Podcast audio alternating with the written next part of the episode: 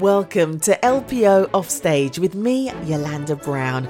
Well, that's a wrap for another series of the podcast. Series 6 has been an absolute blast from discussions of space in music via Holst's Planets to finding out what the musicians get up to outside the orchestra and welcoming guests, including organist Anna Lapwood and conductor Ben Gernon.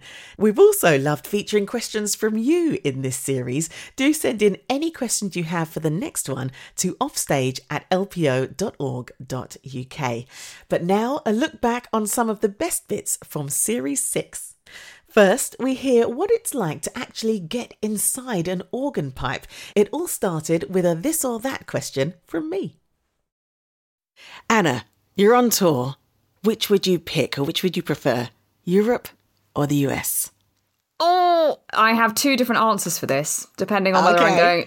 In, if I'm going for, for food, which is how I like to determine quite a lot of my uh, travel, then I would say Europe. Food and wine, I think, combined. If I'm talking about instruments, I would probably say US because Ooh. the size of the organs in the US is just on a different scale. I mean, you get organs that have pianos inside, you have organs that have full batteries of percussion instruments inside. I went recently to the organ at Boardwalk Hall, which is one of the largest organs in the world, and I got to go inside an organ pipe as it was being played. I mean, it's extraordinary. And so, yeah, it's on a slightly different scale there inside an organ pipe while it's being played. I need I need to just delve a little bit deeper. this quick fire thing has just backfired, but that was that's amazing.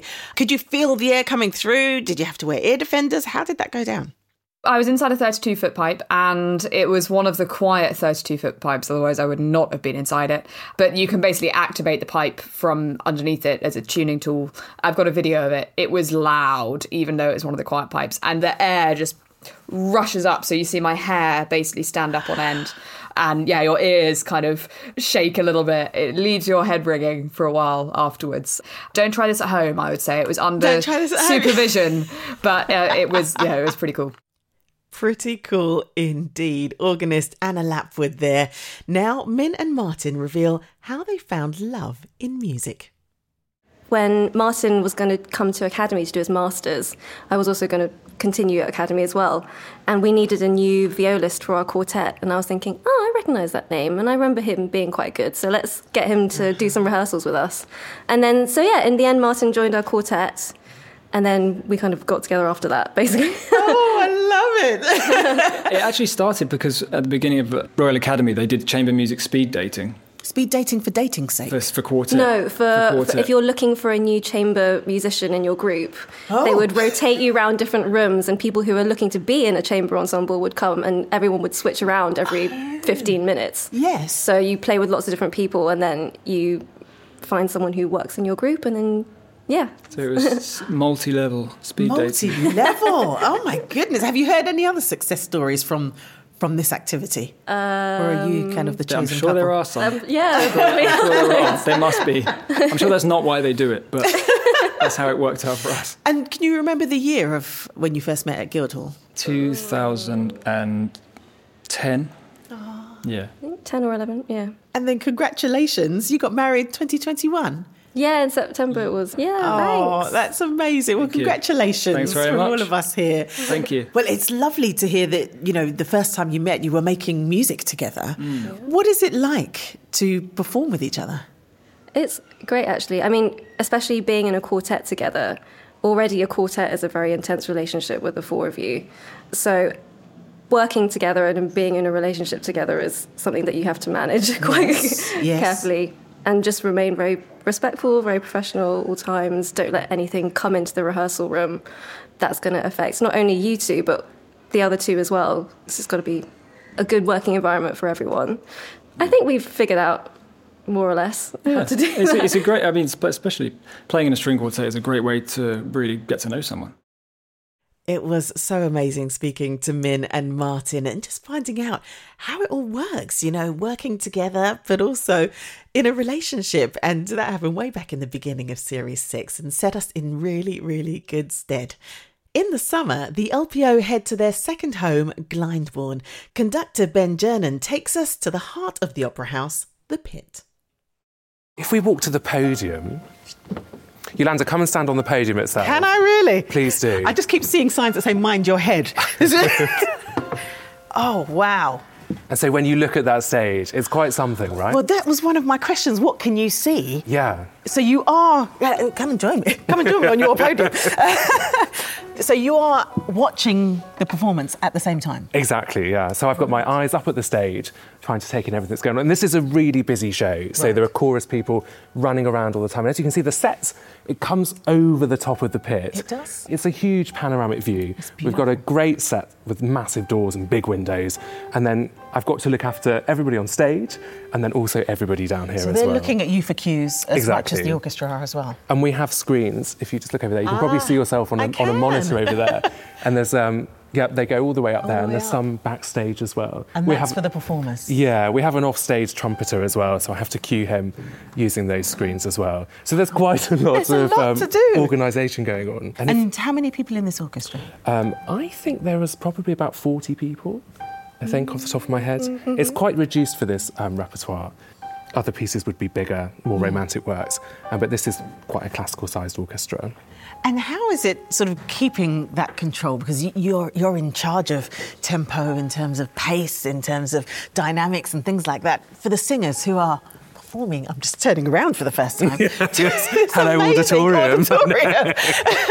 and you're quite close. Like really, I mean, I can touch people's knees, yeah, if I turn around. Yeah. Do they ever try to talk to you? Some do, actually. Yeah.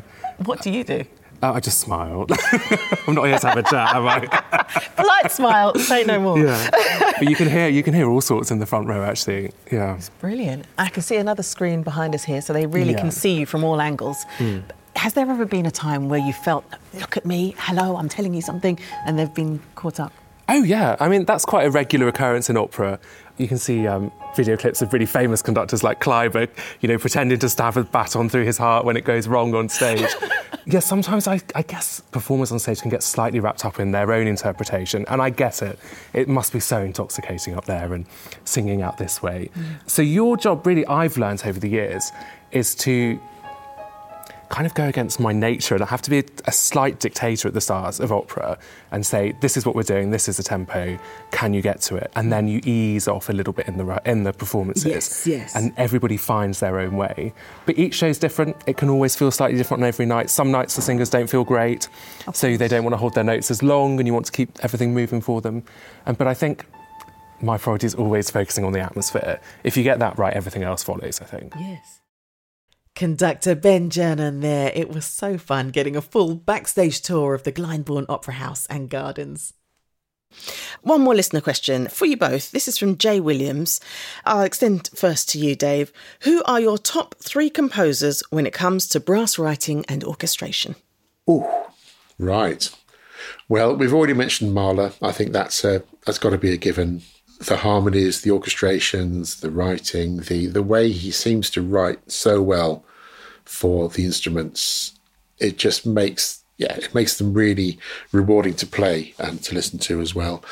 As far as orchestrations, now here's a here's a one slightly left field. I think Puccini, his orchestrations are absolutely fantastic. It's just the tiniest little cymbal scrape, or the, or a little pizzicato cello, or a little thing here and there, and I think his orchestrations are just magical. And for pure beauty of music and simplicity, although clearly not simple. There is uh, certainly beauty in the simplicity of some a lot of Mozart's music. I think he was such a genius. I heard someone say that if you had a copyist who wrote out all of his music just as a copyist, it would take longer than the 32 years or however old he was way. when he died. So it's like he was so incredibly fast at writing it, and it was all in his head, and he was just writing it down. He wasn't composing it; he was just writing down what was already in his head. Lee, do you have any that either you concur with or you'd like to add to that list? I mean, all of those. I agree with Dave, and I'm just trying to think a little bit sort of later on. I will probably say Strauss. The Strauss writing, I think, is is for us especially, all, all the brass, is just stunning and challenging. You know, it's all over the instrument. We have to play extremely quietly, very powerful at times. For me, I would say Shostakovich because the low brass in Shostakovich is is normally used at a, a sort of fairly gruesome moments, uh, so very powerful moments in those pieces. I think all these symphonies have got some pretty big trombone and tuba bit, and then probably selfishly Prokofiev.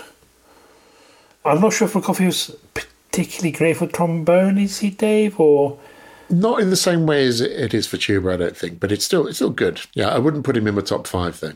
Because I think what I love about his writing is you you could have a full orchestra sounding glorious and big and and within two bars you have like a piccolo bass and a something you know. He's got this amazing way of orchestrating with still having width and in the score you know with just three or four instruments out of the blue. And I, I really enjoy I really I've always enjoyed playing and listening to Prokofiev.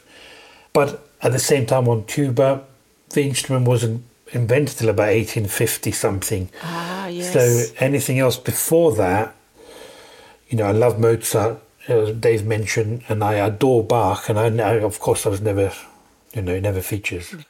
That was tuba player Lee Tsarmaklis and trombonist Dave Whitehouse. There's a whole episode all about low brass and more. Do check it out wherever you get your podcasts. So now Anna Lapwood gives some advice to people who may be a bit apprehensive about giving classical music a go.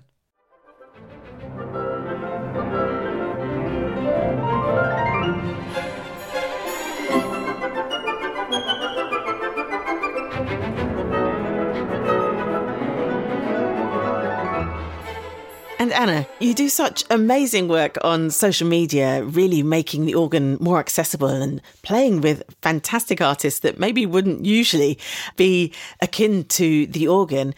What would you say to somebody that's sort of broaching classical music, saying it's not for them? How would you sort of entice them to the genre and to the organ?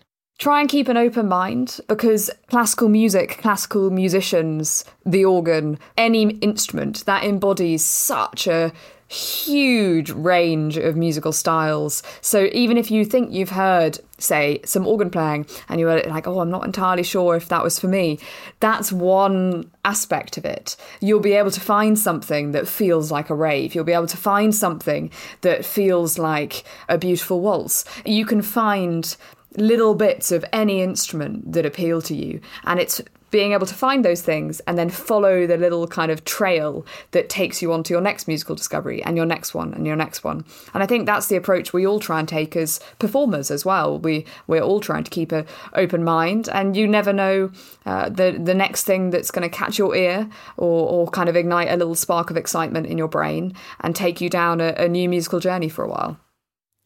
And why is it so important for you to spread the word? I mean, your TikTok videos are fantastic, so informative, so joyful, so entertaining. But why is it important for you to sort of spread the word in this way?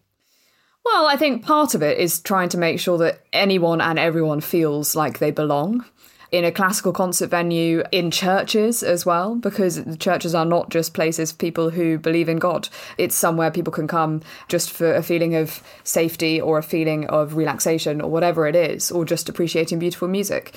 But then I think the other side of it is the organ is an instrument where so often the organist is hidden from view. You don't really see what's going on, you're just being asked to listen without any visual stimuli. And that's not what we're used to. I mean, if you think about Britain's Got Talent or anything like that, it's always a kind of a visual spectacle as well as sound.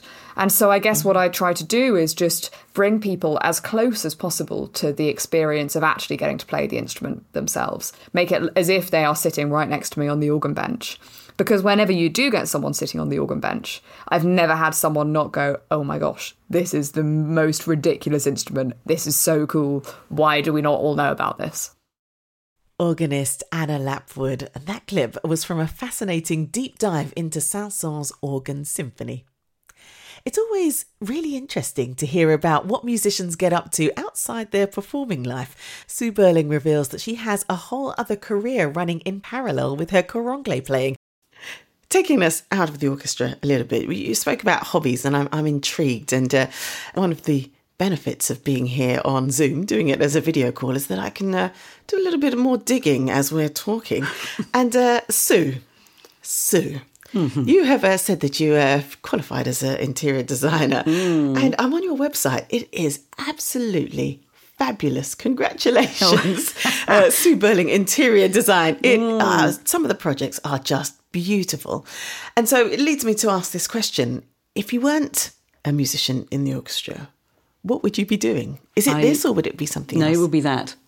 You never quite know where life's going to take you, and pandemic hit, and we were all sitting around not doing very much, except I really was.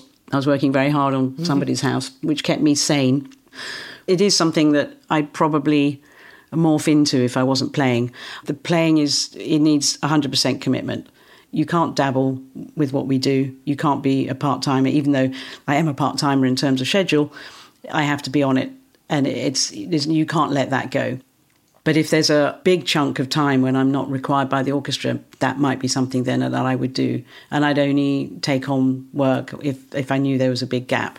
Yeah. But it might be something that I I'd say might. I think it probably will be something that I'll do when I find that I can't play anymore.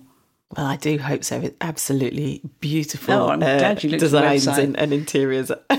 well, we were just looking. There'll be some perks with not being. we bought a wreck. we bought a wreck, and uh, it was more of a wreck than anybody thought, including an architect that I work with. But it's it's you know we've ended up with a really lovely home. We downsized, but it was a lot of work but it's been worth it. Yes. And uh, I learned a lot. Absolutely. And uh, I just love that. It's another creative process in a different way you know, people know what they like and they know what makes them feel comfy. And for me, it's a lot of instinct. I just want to make them have a happy place. It might just be one room, whatever it is, but I, I really enjoy it. Fantastic. Maybe you could um, redo the backstage of Festival Hall, Sue. that needs a Get lot her of on work. it. that needs so much work. ah, yes, no problem. Oh, the skills of the LPO players are infinite. Sue Böhling and Hugh Kluger there. We covered many topics in that episode, from dogs to venues. Now, Holst's Planets. Rachel Masters tries to decide which is her favourite. I do like Neptune actually, if, if it's going well. Mm. And if we've got a good sound going, and if we're confident that the chorus is sorry, but he was so unkind writing that vocal line there. It's so hard, if anybody's ever done it, you know, just coming in at the end of a concert off stage to actually deliver that is a really, really big ask.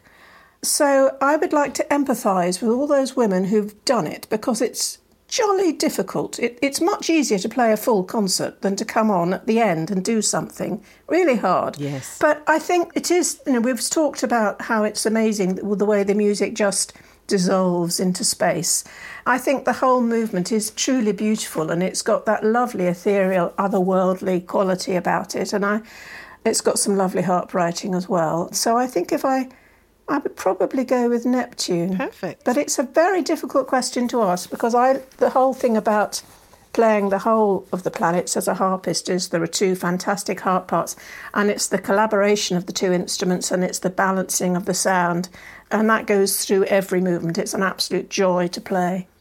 Perfect answer. Thank you, Rachel. And Francis. Well, I'm trying to re- recall which movement this is in. Maybe Anne or Rachel could help me. There's an organ glissando at a fortissimo cadence, and you're suddenly left as if floating in space. Is it at the end of Saturn? Saturn. I can't remember. It's Saturn. It's the cataclysmic thing when that's right. Possibly it's the bring of old. Is it the bring? Oh no, hang on. No, it's Uranus. Yeah, I've got that's it here. Right. It's it, yes. Yes. Yes. You're propelled into space, and suddenly you've left the Earth behind, and you're floating. And there, there follows some fantastically magical harmonics from the harp department. That's right.